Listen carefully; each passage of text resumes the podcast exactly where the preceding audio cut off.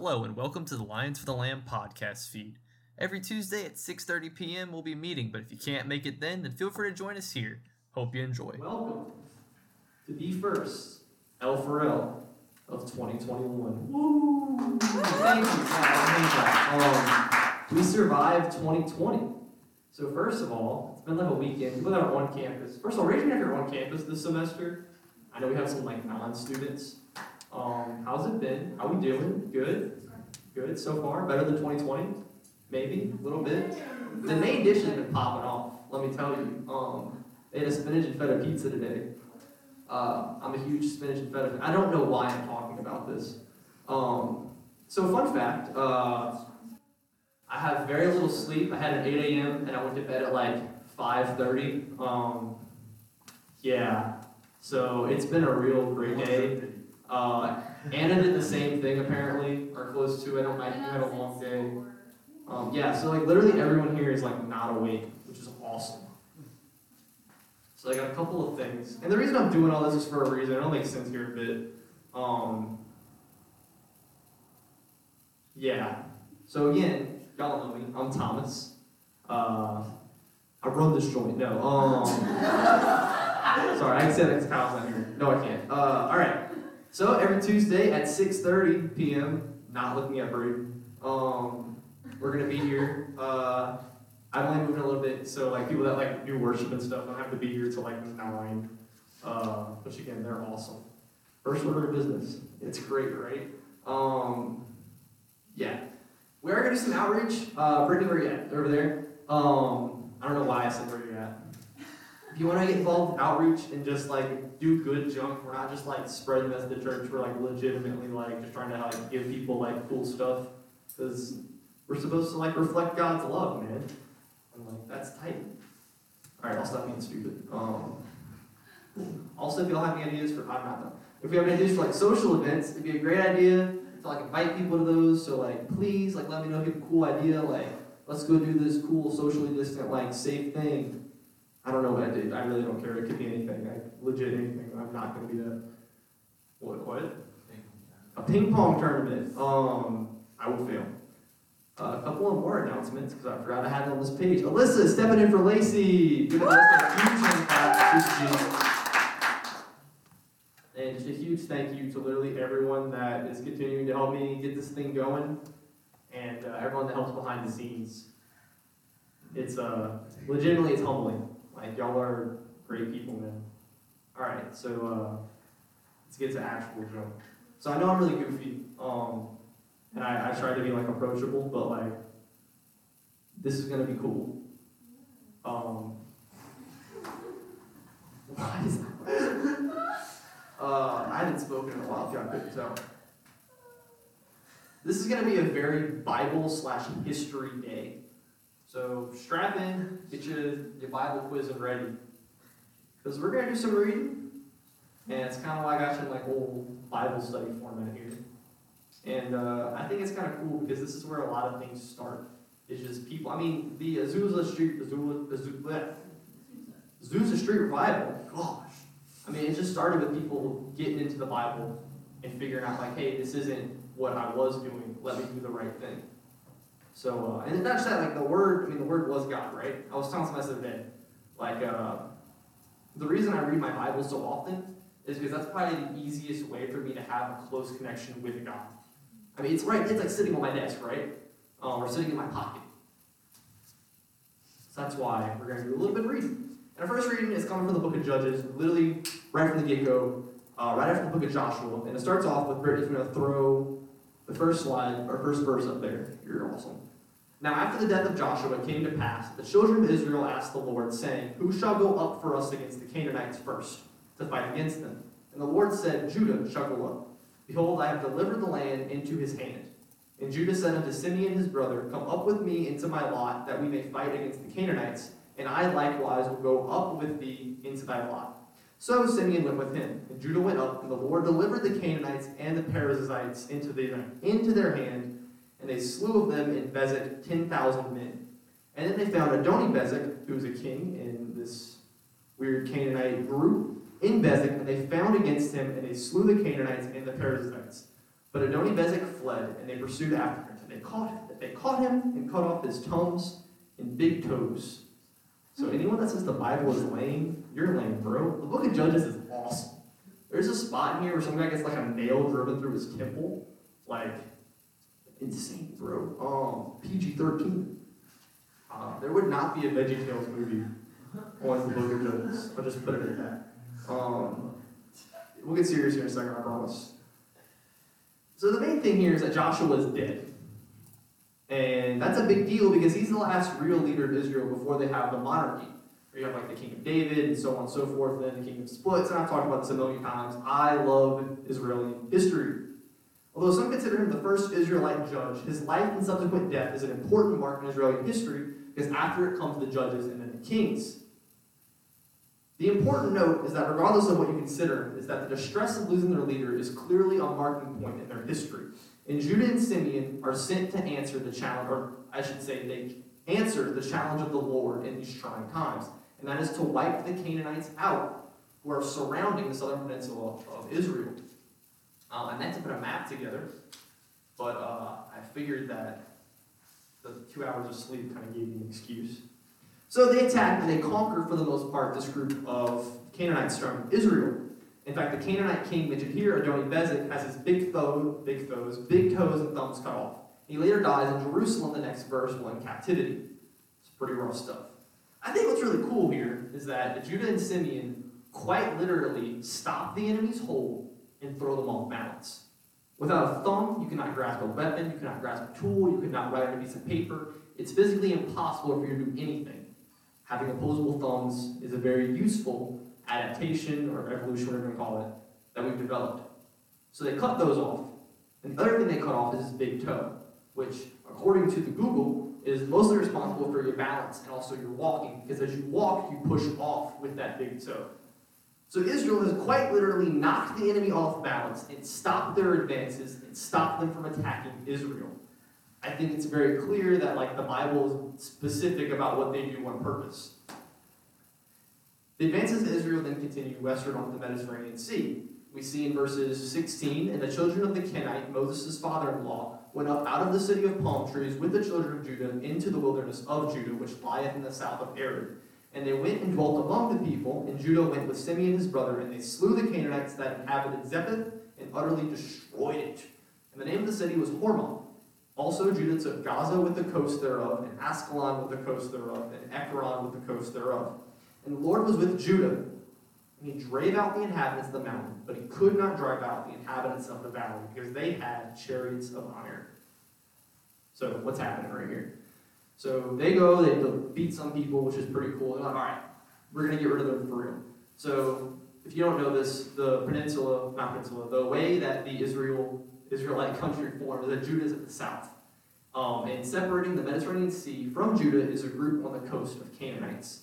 This is the group that this portion of Scripture is talking about. Specifically the cities of Ascalon and Ekron, and also close to Gaza. Might be getting some of that wrong, which... in my defense, I wasn't there. I don't know if that's a good defense. Judah and Simeon would go on to conquer most of this territory, and it would be the largest territory hold that Israel has up to that point. But then something stops them. Something in the valley, in between that sea and the mountain where the main city of Jerusalem is, or where Judah is. So much so that the valley mentioned here is most likely referring to the same low-lying areas surrounding Judah.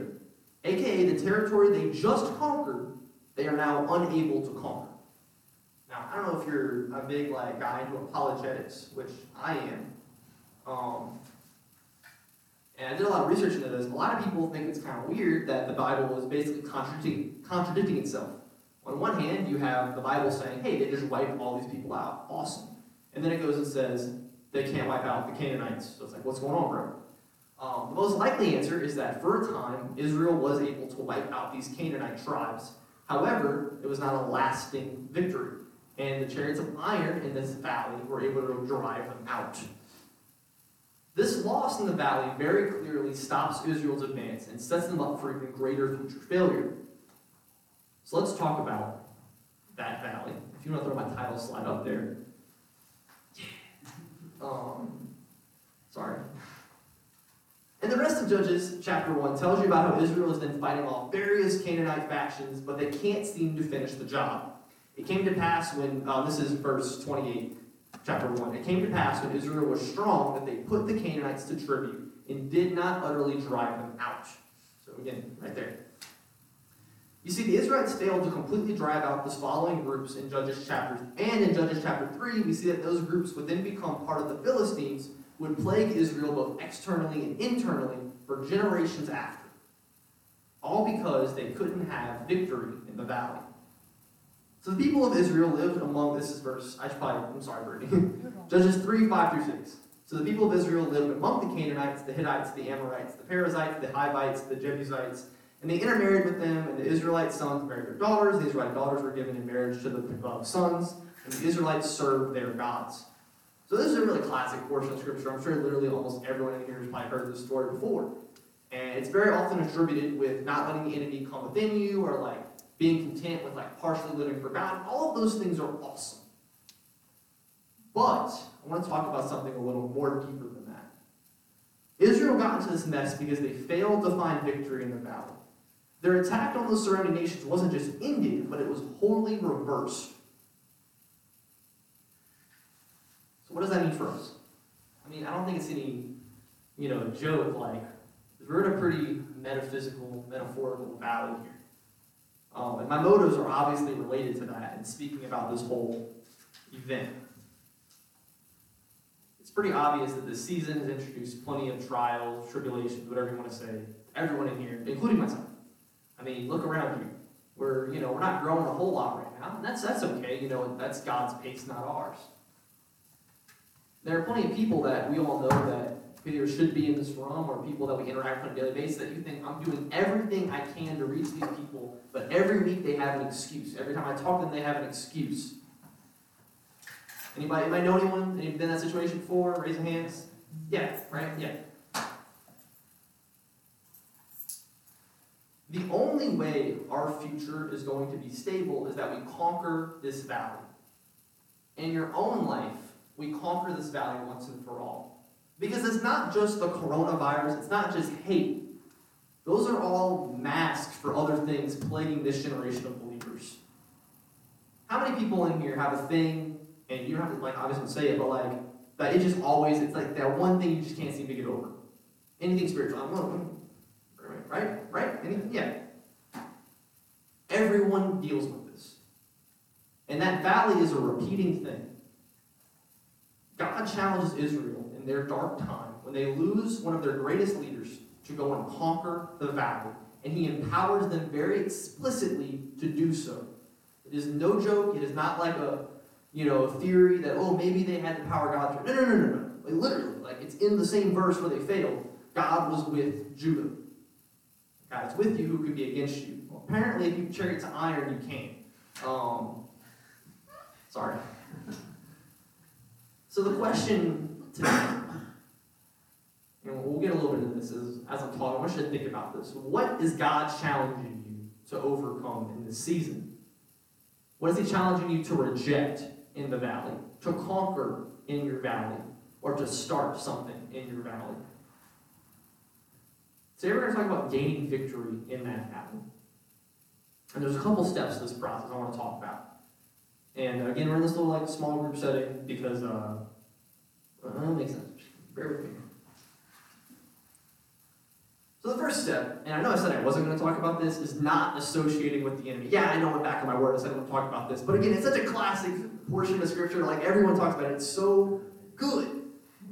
So I've talked about this literally plenty of times. I did a whole thing on identity, the first time I talked to Alpha Rouse, about facing darkness, etc., etc. I love this jump.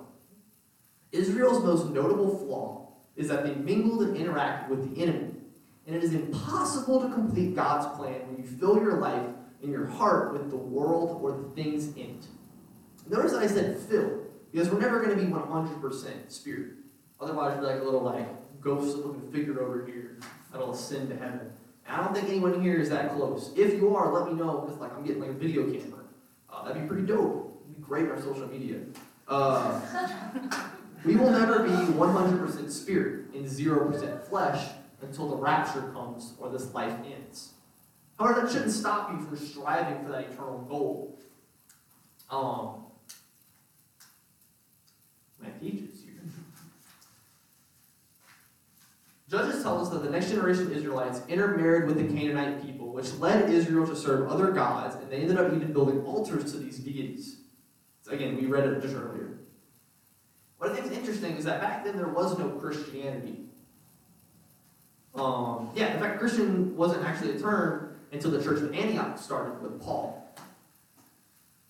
In Christianity, your fruit or your commitment to God was your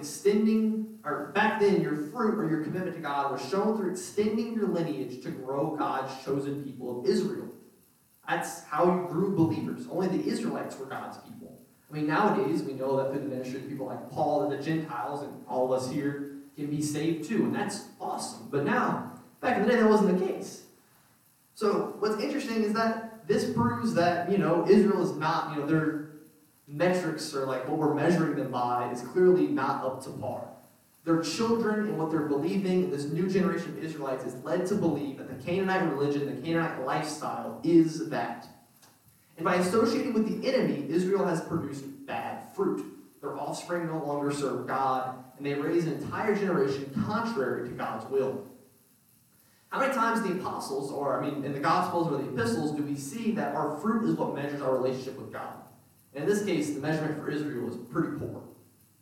And I'm not asking you to go out and kill every single person that doesn't agree with you, because you'd be arrested for one thing, and also it's not a very biblical thing to do. You see, we're under a new covenant, and the power of God is available to each and every one of you in here. And just a side note here, and I know all of you probably know this, if you think God isn't for you, let me tell you that God decided to die just so you can make the choice that God is for you. And I will never get up here and talk without mentioning that, because I think it's so important. You see it time and time again in Scripture that we just read, even while Israel was failing God, He was with them. And the covenant we're under now is even greater than that of Israel. I think sometimes we let the enemy have a foothold in our life because we don't believe how important it is for ourselves to be spiritually best. We just believe that we're cogs in a machine of spirituality.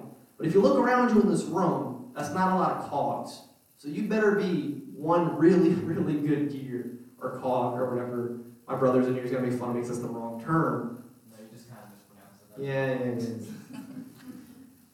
The question is, how involved do you want to be in the last day revival? You see, you can sit and you can sleep all you want, but to truly win in the valley, the first thing you have to do is remember how important you are and drive the enemy out.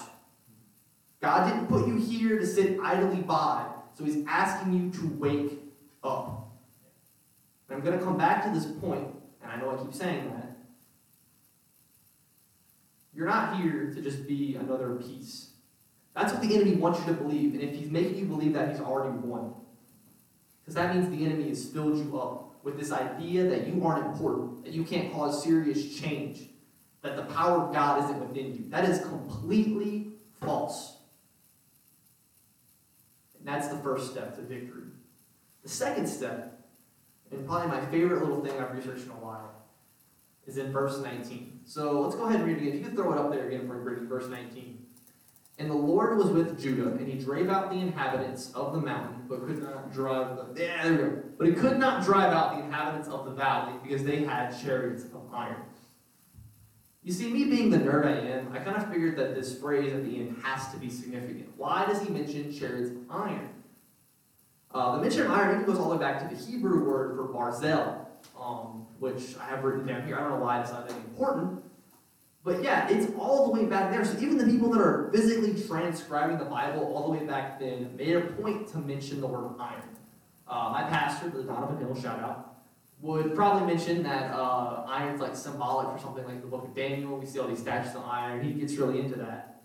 However, to be honest with you, it was pretty late when I was writing this, and I was looking for something else. And this thought had kind of occurred to me a couple of days ago, and I just thought it was so cool.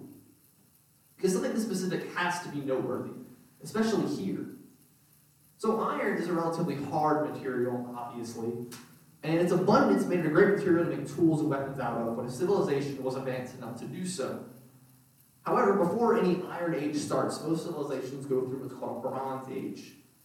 And following information is adapted from a little page on James Moyer, PhD of the chairman of the Department of Religious Studies at Southwest Missouri State University. Yes, I went there. You see, Israel didn't develop chariots until they developed a monarchy way later on in their history. And the iron in that region was under Canaanite control, which left Israel at a severe disadvantage. However, we know later on in the book of Judges, from things like Deborah's victory and also the victory of Gideon, that Israel was not without power. In fact, Gideon and Deborah led two of the biggest revolts against many of the Canaanites that were attacking them. And we even know that God was with Judah, because once again, in the first part of verse 19, he says God was with Judah. Who am I to disagree with the direct translation? After countless easy wins around Israel, Israel forgot that God was the source of those winds, specifically the winds that took place in the hills, where the chariots aren't effective, on the mountainous rocky terrain. When times are easy, it's easy for you to think, oh man, the enemy's just struggling, they are just bad. You know, they can't handle me, you know, I'm this cool, big, bad Christian dude. It's easy for us to forget that God is the source of all of our strength. And again, I know I'm kind of preaching to the choir, but we lean on our own understanding and strength much too often. And I know this is something that I personally struggle with all the time, being like kind of a control freak. But the truth is that we are boring, soft, and weak, just like the bronze weaponry wielded by Israel. And we're no match for a full-force attack from the devil when he's at his strongest in the low, flat valley, just like Israel. In order to win in the valley, we have to defeat the enemy when they are at their strongest. And that necessitates that we depend entirely on God. Remember, iron is a tool material. And iron is symbolic with the working man, the day-to-day operations, the in-between, you know, the Sunday-to-Sunday Christian. If you aren't that, and you don't do this 100% of the time, you will go through a valley and be defeated. This isn't something you can just win once. It's a mindset of winning day in and day out, every single time. Countless times the apostles struggled with something and God didn't deliver them for it or through it because that's what made them a better person. Paul talks about it all the time in the letters he writes. We're constantly under attack. And this is perhaps most evident between our services or between prayer time or on a weird Tuesday where, again, you could be doing something better. And I recently went on a recently long rant to my roommate the other day about Paul. Because I think he has a great demonstration for a strategy of winning, not too dissimilar from the second point. Because the third point is that in every victory and every battle, we need a why. This makes me excited. I need y'all to be a little away with me here. Thank you. Maybe I should have said that. Amen. All of the best athletes, all of the best writers, all of the best poets, whatever, and all the best apostles have a why, a reason or a motivation to do everything that they did. And although we can accomplish nearly anything with Jesus, that motivation really does help the little part of flesh we are. And the last part to victory is that we need a reason to be victorious. I think God's love and mercy is already an intrinsic motivation in and of itself. Because none of us are worthy to be in the position we are, or to even exist. We've all messed up, and we all will continue to mess up. And that's just a sad fact of life. To quote Captain Jean-Luc Picard, it's possible to commit no mistakes and still lose. That's not weakness, that's life. I'm looking at my brother because they Star Trek reference. I just wanted an excuse to quote Star Trek, not gonna lie. But the truth is, it's so accurate. We can do everything right as a Christian and mess up. We can live the best life from Sunday to Sunday, like I just said, and then something will come, the enemy will attack you like crazy, and you just fail, and you say something wrong to the wrong person, or you blow up at somebody, or you make the wrong decision, hang out with the wrong people, God forbid you take the wrong substance. I don't know what y'all are doing. But to be honest with you, I don't really care.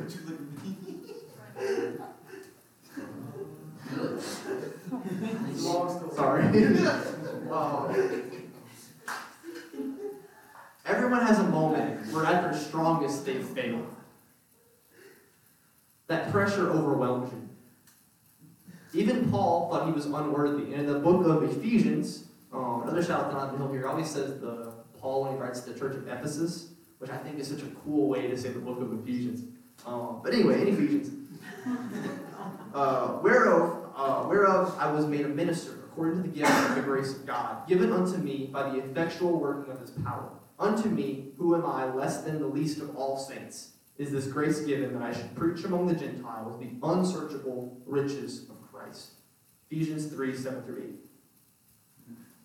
Paul never thought he was worthy to do what he did. He massacred Christians for the first part of his life. I mean, obviously he's not the best dude at that point. In fact, Paul, when asked if he was an apostle, said no. Although by all standards, he is mostly considered an apostle.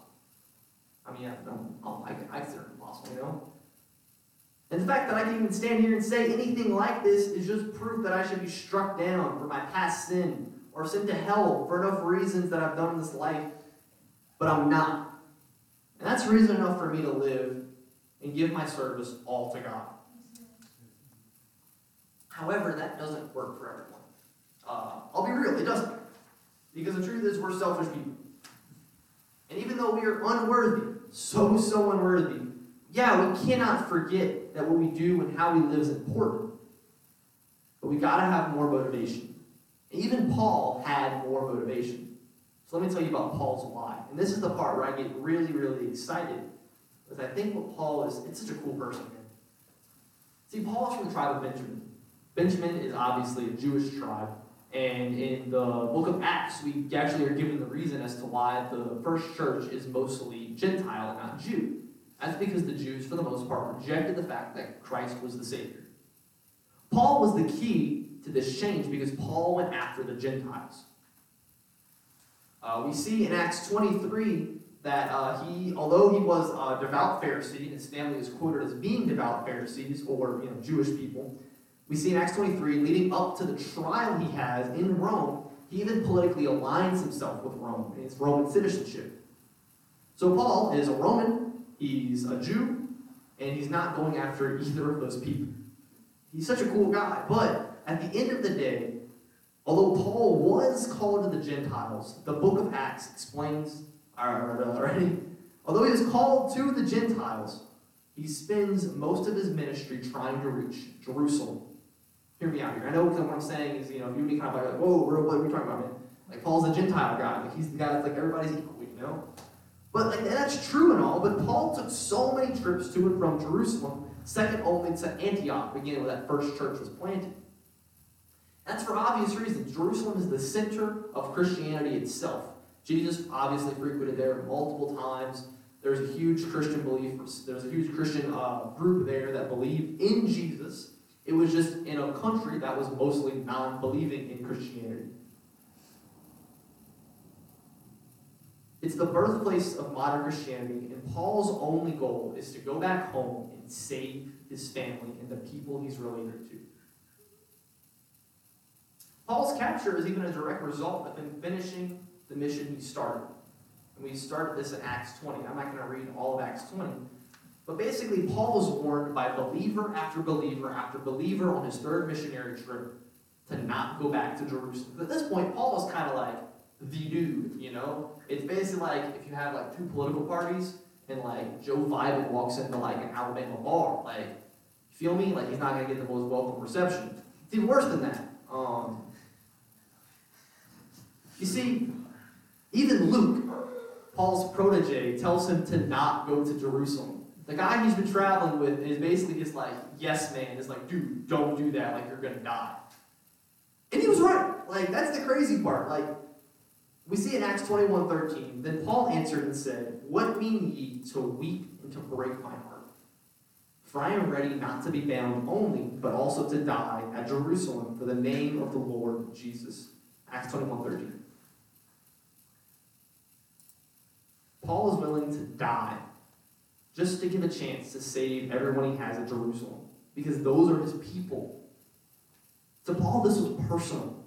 He had done all he could to save the Gentiles for the most part, more than many of us will ever do in our entire life.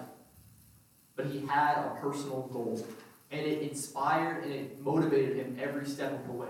Because every journey he took, he went back to Jerusalem and made it a point to talk to those believers.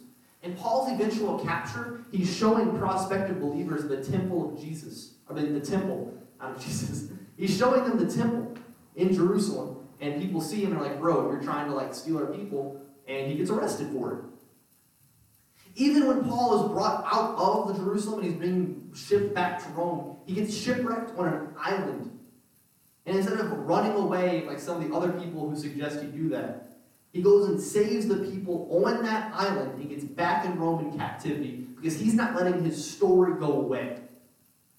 In all the epistles he writes, he mentions that he's almost glad. I don't usually think the word tone into like Bible if you're taking English class, but his tone is positive. He's glad to be arrested because to him, this is the most publicity he can possibly get. And my challenge is that you make it personal. Our end goal as believers is always to save souls. And to do that, we have to motivate ourselves every step of the way through the battle. When the enemy has every advantage, and the challenges the world brings are just too daunting to bear, we need to think back to why we do what we do. Is it to save your family like Paul did or tried? Is it to start a church or to start a CMI on your campus to our non-Southeastern people? Is it just to talk to that one friend that you're pretty tight with in calculus class? Or is it just to be a better person? To reflect God in everything you do? Is it some combination of any of those things? Because what's motivating you through the valley will hopefully, most likely, get you through the valley and get you victory through it. And it can't just be that you want to spread God's love. That's totally cool too. If you can't find a why you do what you do, then you might as well leave because you're going to lose in the battle. And the battle you fight every single day is going to be lost because you can't motivate yourself, you can't beat the battle day to day, and you can't see your victory. So finally, I want to talk about, before any of this, vision in the battle. And just like Gideon did, we need to see the victory before we ever get to any of our valley.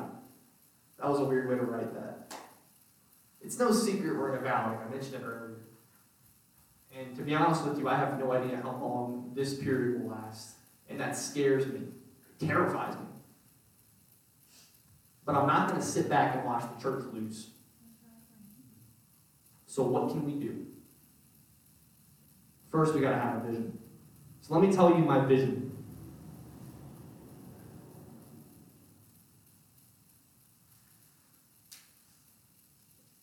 Every scene, I talk about this a lot if you guys watched Awakening.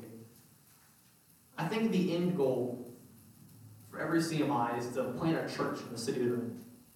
And to be honest with you, I don't know if I'll be here, or you'll be here, or whoever will be here, or when that'll be, but the end goal of this CMI is to plant a church in the greater Hammond area. Ideally in Hammond itself. That was the original goal of the church we're in right now. And I'm kind of sad Kyle's not here because I know that gets him fired up. You see, we have an opportunity to be that church now. And act like the first church did and not like Israel. We need to wake up and remember that everything we do is spiritual.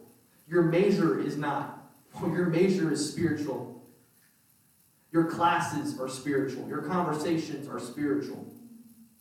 You are to not sit here by and watch the revival happen. You are to sit here and help make revival happen. It's time for us to spiritually wake up. And Alyssa, if you can come and just, play a little bit.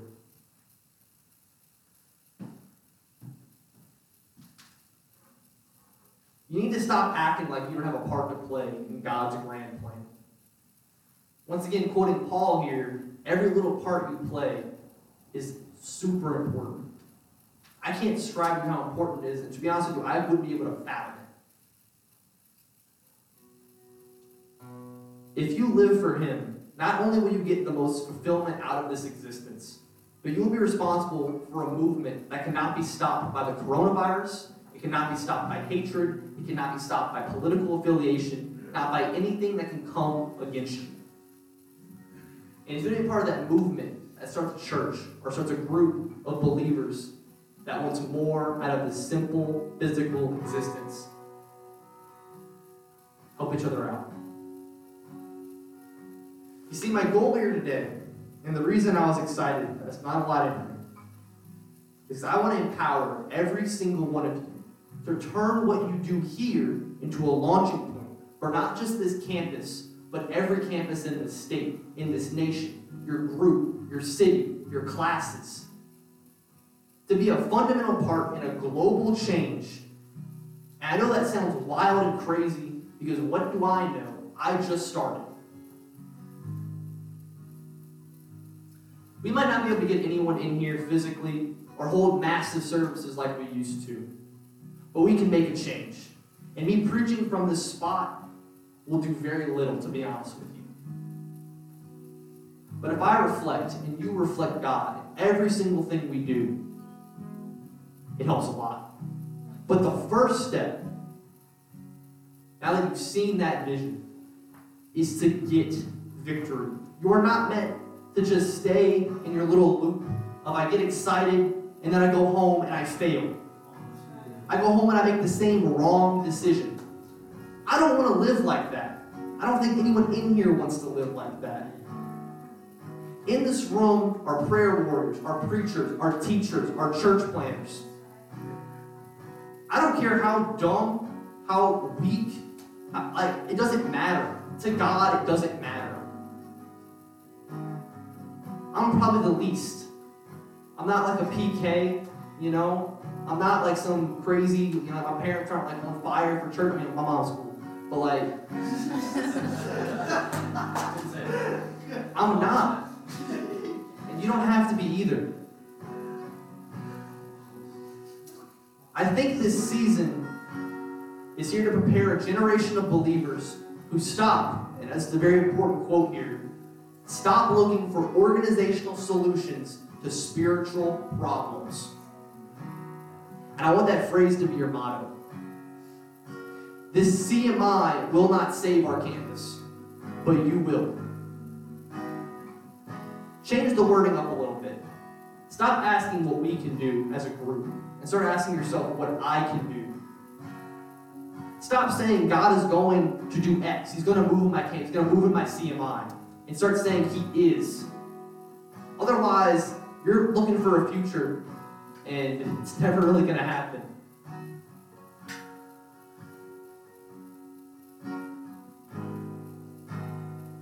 This is a very important message for me.